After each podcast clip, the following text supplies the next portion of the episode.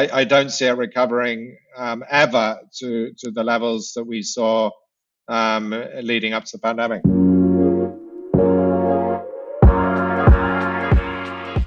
What's going on, everybody? Welcome back to another episode here on SMAC.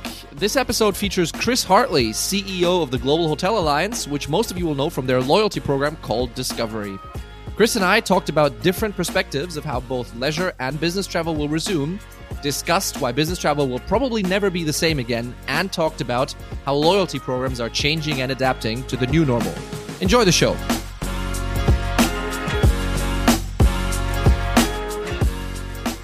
Chris, thanks for being on the show. Welcome to SMAC. I'm going to start with a very simple one here, Chris. If I've never heard of the Global Hotel Alliance, help me out. Okay, well, how do I help you out with a simple answer?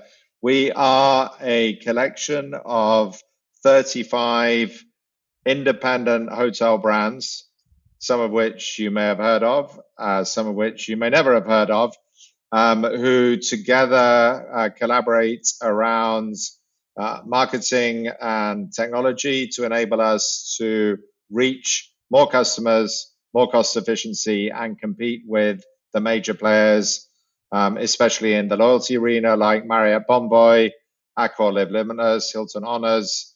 And we effectively have taken a collaborative approach to global marketing, to give the independents a bigger and broader voice, where independently it is often too expensive to reach a global audience as an individual small brand. Yeah. Now, Chris, if you look at the brands, if you look at the kind of brands that we're talking in terms of the alliance, it's safe to say we're looking at the top tier brands in most, if not all, cases. The Kempinski obviously being a driving factor of the alliance, and but some others in there as well that really stand for luxury on all fronts. How's the last couple of months been then for you and some of your partners? Because I imagine that the travel obviously coming to a halt globally, but especially the luxury area was supposedly hit pretty hard. So can you give me like a brief summary of kind of the last couple of months of what kind of calls you've been in and how things have changed? Well, we've obviously been affected like everyone in hospitality and the broader travel sector in the revenues are down substantially over the last 12 months. Actually, interesting, this week is the anniversary of us going into effectively international lockdown. And so a year on, the situation is still pretty bleak. And whether you're a luxury hotel, which most of our brands are, or whether you're in the mid-market, everyone's been affected pretty much equally, I would say, at least until now. But I do see some changes to the way the sort of gradual recovery from that pandemic is going to look. But let's just look back for a second and say, have we coped financially over the last year? To give you some perspective, we've just reported 2020 numbers aggregated across all of our brands, down around 60% in revenue terms. So that's 2020 over 2019. But I can make that picture more stark if I break that down by segments and say that from the beginning of the pandemic in March 2020 until the end of 2020, business travel as a segment was down over 90%. Actually, Q2 was down 95%. By the end of the year, it only recovered to about 91% down.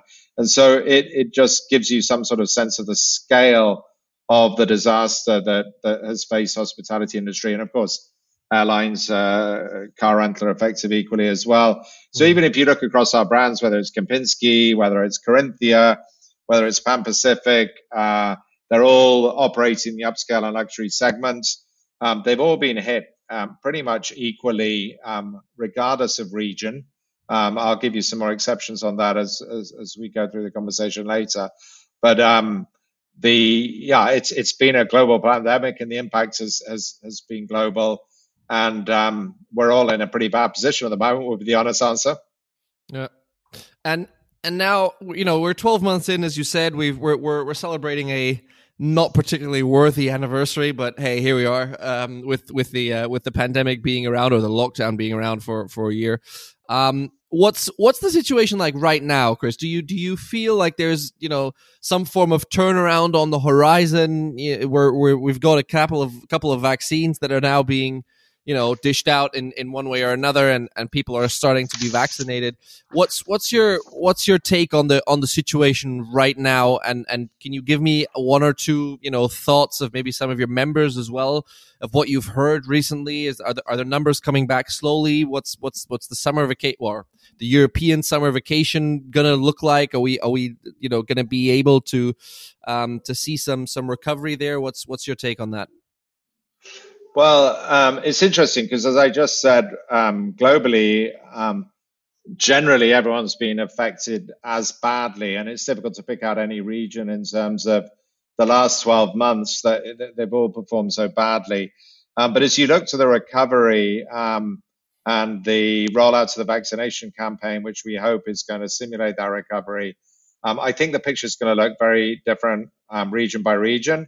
It's also going to look very different segment by segment. So if I were to break that down a little bit, interesting, I just got off a call with our partner brand Events, who own Ridges and QT, for example, in Australia and New Zealand.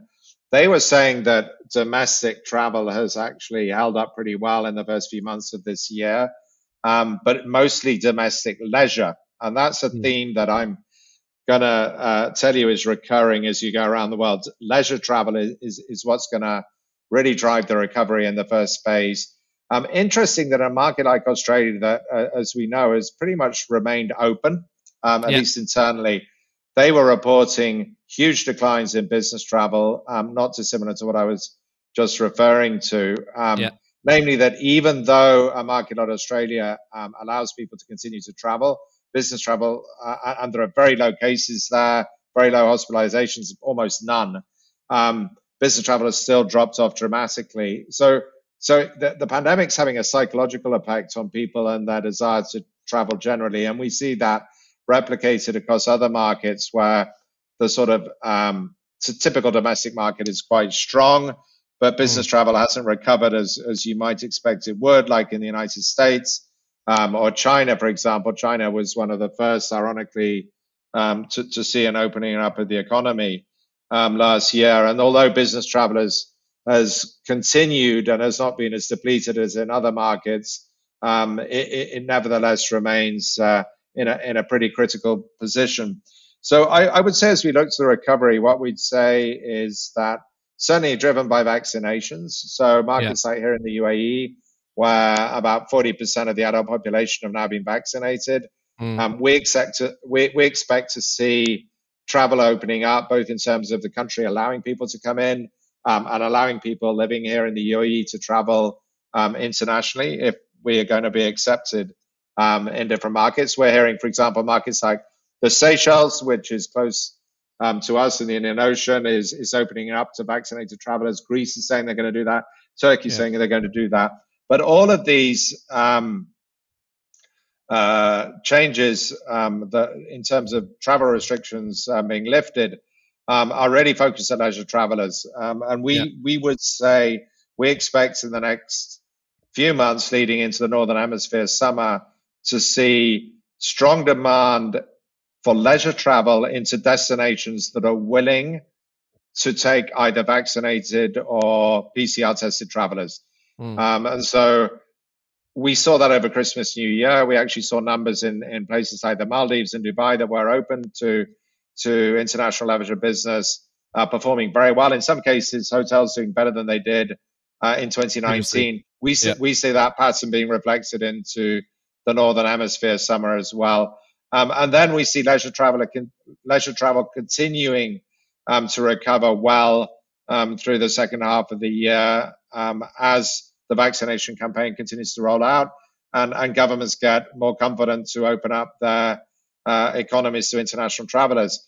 I believe business travel is an altogether different story, but we'll come back to that in a moment. Chris, let me ask you this straight up. Do you reckon we're gonna see a shift in trend here as well when we look at leisure travel based on what you just said? Because I've seen and I've heard this from some of the European markets that are around us here in Germany as well, where we're looking at a trend where all of a sudden traveling locally, or at least within neighboring countries, like you said, Dubai, Seychelles, and so on and so forth, where that's all of a sudden that's cool again. I remember a time, pre the pandemic, where we were the further the better. If you were flying around the world to Australia from Europe, that was the coolest vacation you could possibly do. Now, obviously, at the moment, or with the recovery scenario, that's going to bear some risks, because you're going to need to travel at least through one other country, whether it's layover in Dubai or Singapore, and then you're going to be in Australia. Now, Australia maybe not the best example, because obviously they've done quite well with the pandemic. But is that going to be a new trend where we're looking at, all of a sudden local travel is going to be cool again? I absolutely. I think it's not just going to be cool. It's going to be what customers feel comfortable with in the short term. Yeah. And I think people are genuinely rediscovering, in some cases, I would confess myself, even after 8 years of living in the UAE, actually discovering for the first time what the local region has to offer. And I think that trend is going to continue. We hear anecdotal evidence that, for example, the UK, my home country, has already sold out 90% of local summer holidays. So vacation homes, hotels, in holiday destinations around the globe already sold out for this summer, which would have been unheard of in for decades, really, leading up to the pandemic. So, and I think people, after 1 year of being locked down, are starting to appreciate any ability to move around. And so I do see that as a trend that will emerge. We've certainly taken the approach with our brands that we want to work very closely with them on, trying to identify customers that live locally to their hotels, working with them on promoting packages designed for local travelers, and those are proving quite popular. So, yeah, I am seeing a world which the airlines don't want to hear, and certainly we don't want to hear in terms of international travel. Sure. We see a world where people, for the short term at least, will consider local travel, staycations, regional driving as very much a preferable option until the recovery from the pandemic becomes broader spread and is inspiring more confidence in travelers generally. Because I think at the moment, everyone's still looking over their shoulder, wondering what the pandemic still got to throw at us. And then, Chris, leading up to that as well, how important do you reckon, the whole public image of a country is going to be? And I'll tell you what I mean with that. If we look at countries like Australia, New Zealand, which have very, very early on in the pandemic have run a zero tolerance COVID strategy, right? So they've said, as soon as we have one or two cases in the country or in a city or in a district, we're putting that district in lockdown to get rid of the virus entirely, and then we'll open up again. Whereas you've had other countries, primarily Europe, also some summer destinations, France, Spain, the UK, Germany, and parts, which have not necessarily gotten the best press, and rightly so, in the past couple of weeks in terms of their strategy. Is that in people's minds, or is it more up to the hotel or the property or whatever form of leisure travel you're looking to do to convince the guest that it's safe to travel, or does the image of the country, and you know what I mean with image, play a role in the specific circumstances right now? Well, I see it slightly differently. I see beyond what customers perceive as safe destinations to travel to, because ironically, it's the countries that have been most cautious that will be least likely to open up in the short term. Australia and New Zealand being good cases in point, very low case numbers. Thailand, for example, very low case numbers, but very strict lockdown in terms of international travel. And so I more see it as customers themselves and their own perception of personal risk. And I think that obviously a vaccinated customer is generally going to feel more confident about traveling and sure. may therefore have a relatively relaxed attitude about where they can travel to. It'll be more about where they can travel to that will drive their decision-making. There are going to be destinations that are perceived to have suffered more than most. There are unfortunate use of terms to describe new variants, for example, that have a country name attached to them, which is unfortunate because generally they represent the country a variant was first identified. But, for example, Brazil sure. Won't be feeling too confident about reemergence of travel when their variant of COVID is getting such bad press at the moment. South Africa for a while, maybe yeah. less so recently. Even the UK with its variant was getting a lot of bad press for a while. And so there is an unfortunate side effect of what's happening with this virus, that it's getting geographically, if you like, labels yeah. as worse in certain areas than others. And I think that will have an impact. But ultimately, it's about personal confidence. And I think that comes with vaccinations and proof, ultimately, like in Israel, here in the UAE and the UK, that vaccinations are working and they're preventing you from getting sick. And that's what's going to give people the confidence to start traveling again more than anything else, I believe. So let's talk about the devil in the room then, Chris. Let's talk about the whole idea of traveling or only being allowed to travel again when you're vaccinated. Give me your professional opinion, and then give me your personal opinion. Although I would imagine it's probably going to be quite similar on this whole question of what is a good way here? Are we going to let people travel when they've done a PCR test, or is it only going to be, appropriate to travel going forward if you've actually gotten a vaccination of a vaccine that's deemed to be working? And my second question with that is how important is it for our industry to have some form of global way of tracking whether someone is vaccinated or not, whether that's an app, a booklet. I don't, I'm not in those discussions, but, how important is it for us to be able to walk into a hotel and say, here's my passport, this is my credit card, and here's my proof of vaccination? Is that going to be a new thing? Because I remember times when you walked into a hotel and said, here's my credit card and here's my passport. And now I'm going to have a little bit more than that, I would assume, when I walk into a hotel.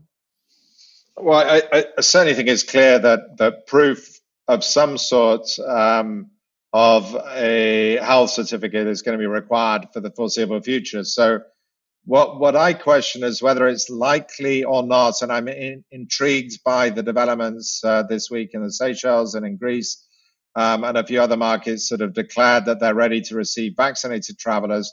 They seem to be saying they're also willing to receive travelers that arrive with a PCR negative test. So I would argue that there will be a dovetailing of those technologies around PCR and vaccinations that enable people to choose one or the other or both based on what countries require. And I'm guessing, based on what I'm seeing and hearing, that both are going to still be necessary for a while. Namely, a vaccinated traveler will still require a PCR test, and that countries that are accepting vaccinated travelers will, to a certain degree, still accept people with just a PCR test on the basis that no one wants to exclude what are unfortunately going to remain, I believe, large chunks of populations who don't want to get vaccinated or don't feel it's necessary to. For example, people who've already had COVID, especially the younger generation. So I feel those two requirements are going to go hand in hand for a while. But yes, I do see. I mean, I personally experienced the requirement for vaccinations in the past with yellow fever certificates, and I've never questioned that. It was just that was the requirement to enter a country.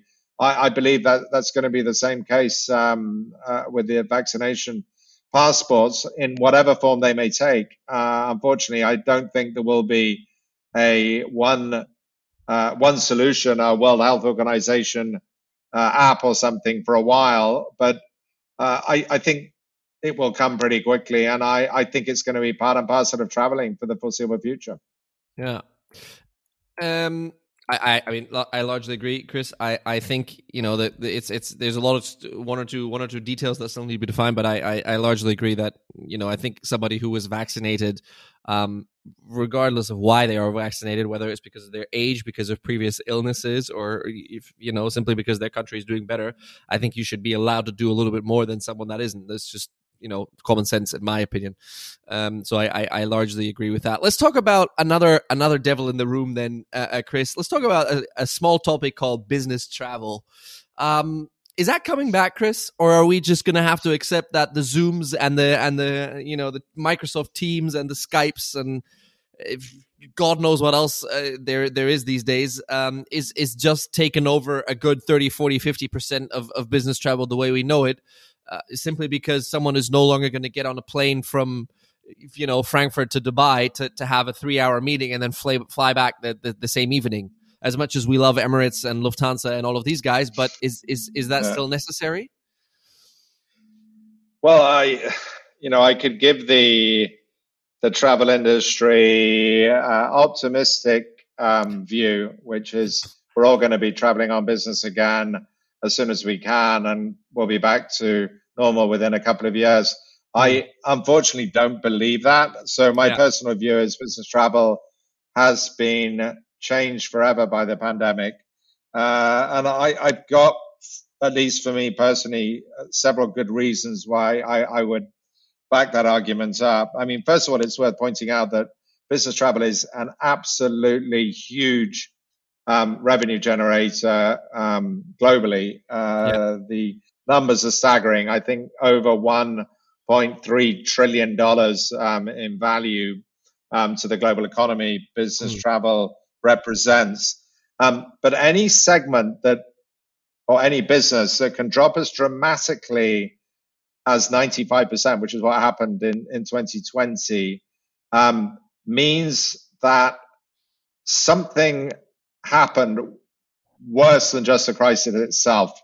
And 95% is so devastating a drop that you have to ask yourself the question, is part of that going to be permanent? And I think the answer is it must be, because the fact that it dropped so rapidly and so conclusively to me means that there were bigger reasons the pandemic that was happening. The first one is, as you mentioned, technology. I think technology was on the cusp. We've had conference calls for years, but the notion that we can talk face-to-face with multiple people doing presentations at the press of a button, that changed dramatically around the time the pandemic started. And I think there's no getting away from the fact that it's a far more efficient way of meeting with people. It doesn't involve 24 hours travel, costs, you know, especially if it was long haul, it could be $5,000, $10,000, and you've got to have overnight stays and all the associated costs with that. So to remove that cost from a business and replace it by technology, which seems to a large extent to adequately replace it, I think you have to question whether, you know, companies are going to allow that expense to come back. And anecdotally, again, we heard last year that Amazon alone saved $1 billion in business travel expenses. Well, I'm not sure the CFO who's going to propose that they put that back into their budget is going to be welcome to the board. Is going to be welcome into the boardroom. So, that's the first problem is technology. So budget becomes the second problem, and that is that once a business cuts costs, it tends not to put that cost back in very quickly.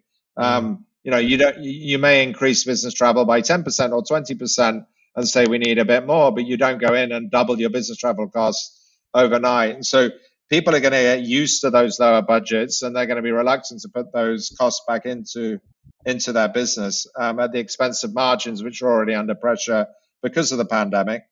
Another one is habit. I mean, it's interesting. I traveled every week for most of my career, and that's 25 years or so. It was a habit that I got into for good or for bad. I enjoyed it. And that was part of the reason I traveled. And I think a lot of people enjoyed what came with business travel. In fact, a survey I read recently said the number one reason people said they liked business travel was because of non-business reasons, namely they got to discover new locations and visit new places. So that's certainly a good reason to travel, and I think that's why the leisure segment will continue to flourish. But it's also a habit you can get out of, and once you stop traveling, you learn to enjoy other aspects of your life and your work. And I think, therefore, people will not naturally just drift back to traveling every week, people like me, as they did before the pandemic. I think there's a sustainability issue that has become a bigger issue over the last 5 years or so, but has now been re-examined again during the pandemic, namely the lack of global air travel, for example, has potentially depolluted the environment a little bit. Whether the extent to which that is reality is one thing, but the perception is that not traveling is potentially a good thing from a company CSR point of view. And I think I'm afraid to say the general perception of corporate entertainment has taken a hit pre-pandemic. People were reluctant to spend as much money on expenses, on what we'd call wining and dining, which is core to the hospitality sector, right, because it was starting with the new generation of shall we say, CSR conscious companies, that it wasn't necessarily appropriate to be spending large amounts of money on sort of corporate entertainment in the way we were used to, maybe for those of us working in the 90s or early 2000s. So anyway, I've just given you lots of reasons why I think business travel is under pressure.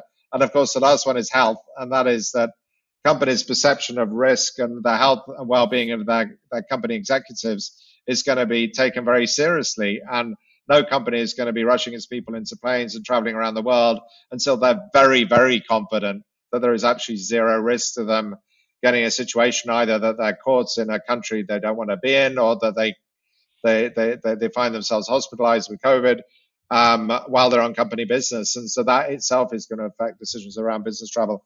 My summary to all of that is business travel is under enormous and arguably irreparable pressure that I don't see it recovering ever to the levels that we saw leading up to the pandemic. Yeah, I think there's a couple of points you mentioned that very few people think about. If you think about, business travel, it's not just the hotels, right? There's like you said, there's a whole array of things that comes with travel. It's the airlines, it's the rental cars, it's even the taxi companies in the local cities, right? They lived off business travelers. You jumped into, in most European countries, and in some Asian countries as well, and in the US it's the Ubers and whatever else it may be. You got to the airport, you got to the train station, you jumped into a cab. It was that simple. And most business travelers held in their business credit card as if it was candy. All these industries, I think, just will have to accept that it's not coming back the way it was, and business travel and traveling as a whole was just on such a high prior to the pandemic that obviously the downfall was potentially pretty steep, and I think especially business travel has hit that. Let's talk about some fun topics then, Chris, shall we? Let's talk about loyalty programs, everything that you guys do with Discovery.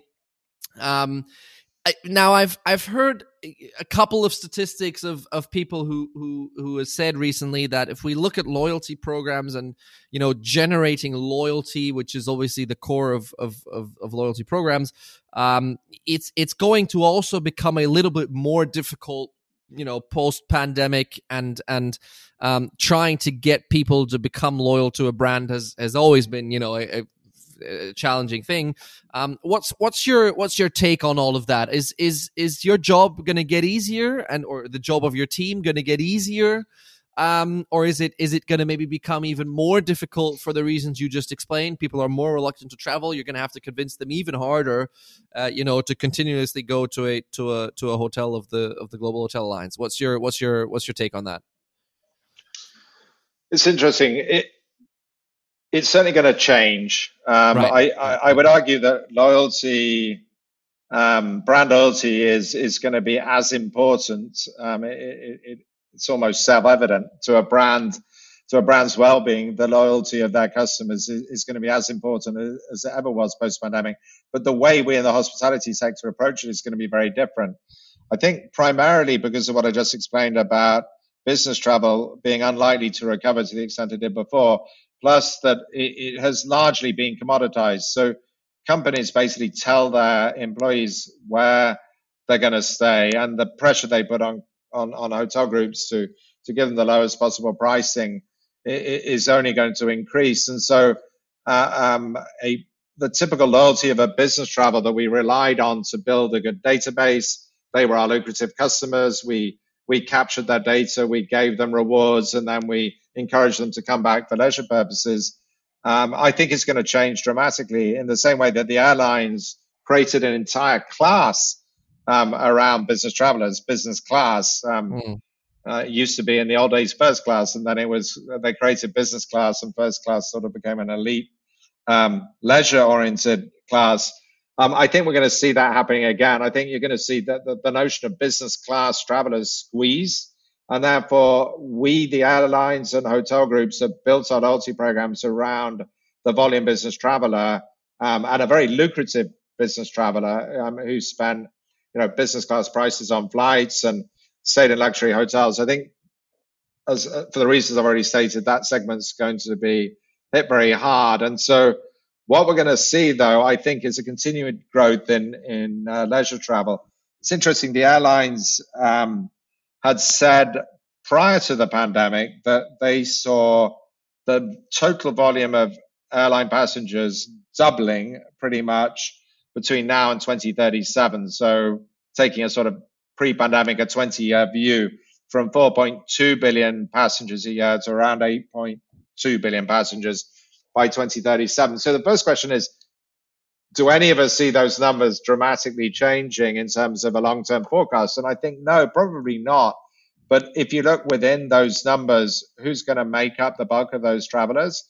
My answer is going to be it's leisure travelers. So I think we're going to see a focus of the hospitality and airline sector on premium leisure. We certainly will be taking that approach, which is that we see that loyal customers of the future being driven by the ultimate end consumer, the person that really gets to decide where they stay. And so brands are going to have to take a very different approach. We've already seen that with what we've done with Global Hotel Alliance and the Discovery program is creating what we call local experiences. So our whole loyalty program was built around experiential travel and not about free nights, which the big brands tended to do.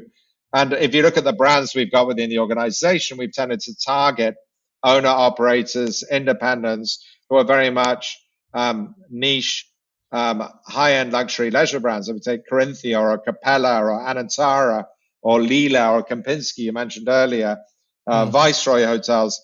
They're all brands that resonate well with the leisure traveler. And I see very much that leisure travel will continue to see increased spend.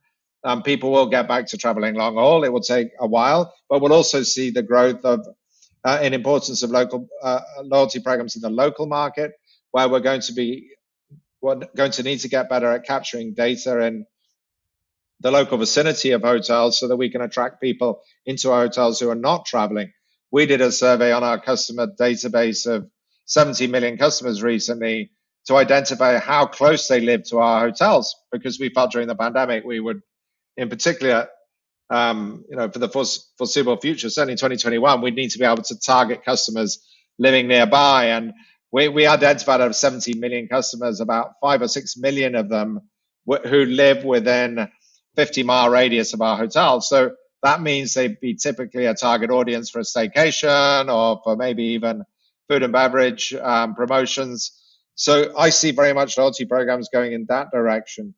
But overall, the need for big brands, and in our case, small brands, but collaborating together to capture customer data and to use that customer data in a relevant way when people are traveling and when they're not traveling is going to become more and more important. So that's where I see the future of loyalty drifting. It will still be about recognizing and rewarding customers and effectively thanking them for their loyalty to a business through a strong loyalty proposition, but very much aimed at the discretionary high-end leisure travelers, certainly from our points of view, than the more mass market sort of price-driven. Certainly in the future, we see a price-driven business traveler. And then if we look at loyalty programs and based on what you just said, Chris, is there a definition of a good loyalty program, or do you reckon the pandemic has sort of brought a bigger diversity into what a good loyalty program might be? And my second question in relation to that is, how regional is our loyalty programs going to become? Because we just said earlier, regional travel, local travel is all of a sudden going to become a norm again, where before it was, the further the better. And you appreciated the fact that if you were traveling to a country 10,000 kilometers away, you would still have your Kempinski hotel there or your Corinthia hotel there, and you would know, all right, it's part of the Global Hotel Alliance, so I know I'm going to get a certain standard of service. How is that how is the new travel or the changed way of traveling going to affect loyalty programs then, in your opinion? Well, I think the two are quite. I think those two points are quite closely linked, interestingly. So you talk about how we're going to define the success of loyalty programs in the future, and I don't think it's going to be, as it was historically, about capturing the share of wallet of your typical international traveler as they go from country to country. I think it's very much going to be about engagement at a personal level with a brand or, in our case, a group of brands, or it could be partnerships, brands that across different sectors are partnering with each other. And I think that's then not just about travel. Another interesting statistic is we, of our 17 million members, our research, asking them how often they travel away from home each year, again, pre-pandemic, was 27 days a year. Typically, our customers were traveling away from home. So that's quite a lot. So it demonstrates the sort of audience that we had in our loyalty program, but that's only 7%, 8% of the year, right? So the other 93% of the year, they're sitting at home and we're not engaging with them. I think the definition of success for loyalty programs in the future is how you can create a customer proposition that inspires these people to engage with you more regularly, more frequently, around a more diverse product. And that cannot simply be, I reward you when you travel to the Maldives or to Sydney or to New York. I'm going to give you value from being part of our loyalty program 365 days a year. Now, one element of that is, okay, what can I offer you locally? I always tell our teams to look at what the big brands are doing, because they tend to, in a city like Dubai, have a lot of properties. Marriott, I think, has got 30 or 40 properties here. For example, in Dubai, we've got 15 or so. So I'm like, what can we do to engage with the 30 or 40,000 Discovery members that live in the UAE? What can we offer them so that we can have a closer relationship with them? Can we offer them something this weekend? It's Thursday here in Dubai, weekend coming up tomorrow. If we know that they live here in Dubai, what are we doing to engage with them here? Maybe push notifying them a little special offer that's going on this weekend, getting them into our hotels when music venues open up again. If you got something happening in a hotel that you can invite them to, some sort of event or a sports event that you're partnering with. So I think making loyalty programs overall broader in what they are able to offer, and that's where experiences come in. I think you're going to see hotel groups partnering more with event management companies, with concerts, musicians, sports. All of these things that basically are going to attract customers to engage with you all year round and not just when you're traveling.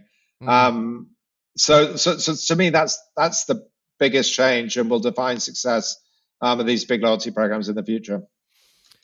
If you had to, Chris, and I know I'm putting you on the spot here, if you had to name or this might be quite easy for you, actually. I don't know. If you had to name a loyalty program that you find that works well in hospitality, that is not Global Hotel Alliance, because I realize obviously that you would say that as probably right up there in position one. But let's take that out of the picture for a second. What are some loyalty programs where you feel, yeah, good message? You like the brand of the loyalty program. You like the way they go about the loyalty features for their members. What's one that you would enjoy? And I would also like your take, and I realize I'm really putting you on icy fields here, of what the old Starwood Preferred Guest. Those of us that remember SPG, was that really the top tier, and were those the guys that really put loyalty programs on the map? Because that was, at least from my perception, what people referred to as probably the best loyalty program out there at the time when it existed. Well, you took the words out of my mouth. I would have said to you, without hesitation, that I think the most aspirational hospitality loyalty program that's ever been created globally was Starwood Preferred Guest. I think SPG, to a certain extent, was a role model for us when we started Global Hotel Alliance back in 2004, when we created Discovery in 2010. And the reason for that was the diversity and richness of the brand portfolio that they had. I'll test my memory to reel them off the tip of my tongue, but whether it was Meridian or W or Western or Sheraton or St. Regis, they had a very eclectic group of aspirational brands, upscale and luxury, business travel and leisure travel, and they were very consistent at delivery and very good at recognition. And it really was certainly the type of traveler that I would engage with. So within my friendship group, for example, when we talked about Aussie programs and we were building the Discovery program, it was always SPG that came out as people's preferred program. I, to a certain extent, looking at it competitively, was happy to see when they merged with Marriott and created Bonvoy, because to a certain extent, Marriott was the antithesis to Starwood Preferred Guest. Starwood Preferred Guest had all these rich brands, and Marriott was just Marriott this, Marriott that, Marriott Courtyard, Marriott, JW Marriott. And it was everything that was sort of the old business travel of the 1980s, where everything was the same and standardized, and that worked well in the 80s but didn't work well in the 2010s. And suddenly there was Starwood, and it was sort of wrapped under Marriott Bonvoy. Of course, I think they've done a great job launching it. They've spent a fortune doing that, and I'm not saying that all those Starwood brands aren't great today, but somehow they seem to have been, shall we say, diluted under the Marriott's umbrella, and I'm not sure it's quite as potent a brand as it was historically, but they're still all there, and I think that they're doing a great job, and they're also evolving to be more experiential. And of course, what makes me laugh is when I look at our brands. We don't have $700 million, which Marriott allegedly spent to launch Bonvoy in 2019. But we do have a great stable of brands. And what I love is that if you actually look at what Accor's doing now, what Hilton's doing, what IHG with the purchase, ridiculous prices they spent for Region and Six Senses, desperate to get into the lifestyle luxury sort of group of brands. Accor doing the same.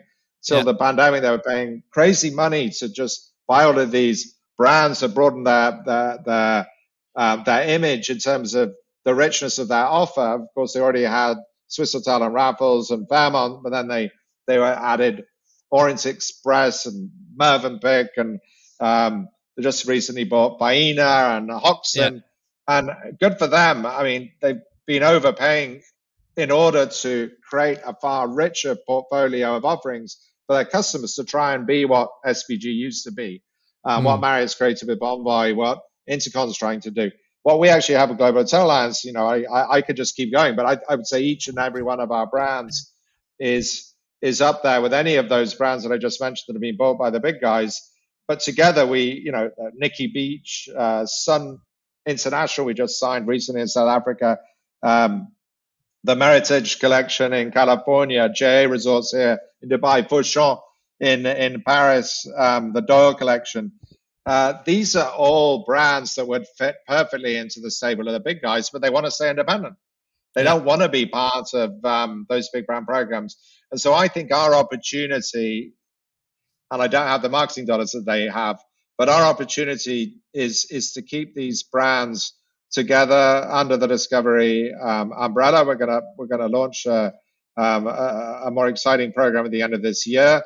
And to try and create an alternative or maintain an alternative to these big brand stables and the big public companies who have to keep growing and ultimately will just keep, in my view, keep diluting their proposition. And that's what I'm trying to do with Discovery. So that was a long way of saying that SPG, I think, was historically the one we all aspired to. And luckily or unluckily, if you're a customer, that's now gone. Yeah. I couldn't agree more with everything that you said, Chris. I think, you know, if we look back at SPG and the history they had, that they really, the people that were involved with SPG at the time, and I'm fortunate to know one or two of them, were just, you know, they raised the level of an entire sector of the industry, which is the loyalty area. Chris, just like that, 45 minutes have passed. So I am gonna try and come to a close here and just ask you a couple of questions, because I can't let someone as experienced and as traveled as you just leave. Give me a couple of favorites, Chris. Give me your the best hotel or your favorite hotel you've ever been to, for leisure and for business purposes. I realize those would be probably different. What's a you know, if you were talking to a friend and they asked the best hotel, and not necessarily in terms of, you know, price or standards, but what's an experience that you wouldn't want to miss? It's really very difficult, and I would be doing a disservice to the amazing brands we've got within the Alliance, but I've traveled around them for the 17 years that I've been running the Alliance. And, you know, I'll pick out a few, and I apologize to anyone in our brands listening who feels that I've forgotten one of their great properties that I've stayed at. But home country, the Corinthia in London is one of my favorite properties. Yeah. They literally redefined the luxury hotel scene in London. No one believed that hotel in that location in Whitehall could compete with the Dorchesters and the Savoys. But they not only did it, but they did it with gusto. They've become the A-list hotel for London. And there's something serene about staying in that hotel, and not just the luxury, but the food and beverage offerings, the amazing spa. So yeah, that'd be one example. If you want to be at the center of a fun, and one of my favorite cities, not too far away from London, is the Westbury in Dublin, part of the Doyle Collection. You're right on, right in the town center, Grafton Street, where, you know, all the fun and lively noise and music, at least in the good times, is. And I think that's an amazing hotel. I go to India and say the Leela Palace in Udaipur, which was recently actually voted Travel and Leisure's #1 hotel. Amazing experience. The Capella Hotel in Ubud, in Bali. Kempinski, Sharan Palace in Istanbul, one of my favorite hotels. I could go on. There are so many, and I've been so fortunate to travel to these places and to have the hospitality of these different brands. The Viceroy Hermitage in Beverly Hills, for example, which was voted by our customers one of their favorite hotels. And so the list continues, but I'll stop there. Otherwise, we'll need another 45 minutes. And Chris, give me an airline that you particularly enjoy. If you were to recommend to someone who's never traveled, and I realize probably most people that listen to the podcast have, but, you know, give me an airline where you think the service has just been top notch, And I imagine I know the answer, but I'll ask anyways. Well, I'm sitting in the UAE and in Dubai, and I'm neighbors and we're partners with the biggest international airline in the world, Emirates, and it's difficult to look much further than that in terms of the guest experience, especially when you live here in Dubai, from the chauffeur drive, the lounges, the onboard experience, especially the A380s, which unfortunately are becoming less popular these days. But I think Emirates still has the biggest fleet of A380s, and from a customer experience point of view, it's second to none. And they've got an amazing loyalty program. I have to say, I've been at the top tier of the Emirates Skywards program since it began, and they keep reinventing it. They've been very good, not only at sort of rewarding you in flight in terms of benefits associated with flying, but also, you know, I often get I used to, pre-pandemic, a phone call inviting me to the Emirates Jazz Festival or to the Rugby Sevens. And so they did a great job at looking after us in terms of, you know, non-flight experiences. And I've always appreciated that. So that would certainly be difficult to think of another airline that came close in that regard. But, yeah, I'm biased sitting here in the UAE. I'm very fortunate as well to have that great airline on my doorstep. Yeah, maybe we can invite our friends from British Airways to come over once in a while to have a look at how it's done. Anyway, story for a rainy day. Chris, thanks very much for your time. It's been enlightening to listen to you and you know your thoughts on travel and the loyalty programs, and we'll see you soon on SMAC, Chris. Thanks for your time. Appreciate it. Thank you very much. That's it for this episode, everybody. Thank you for tuning in. Special thanks to our season sponsor, I Reckon You, hospitality's first customer data platform. Their philosophy is to stop buying software and building a framework. Their middleware platform connects the hotel's above property and on-premise systems, creating a frictionless flow of hotel and guest data that enhances the guest journey while increasing operational efficiency. Find out more at ireckonyou.com, and don't forget to check out what there is to know about SMAC at smac.media or on our YouTube, LinkedIn, Instagram, or Facebook channel. We'll see you next time.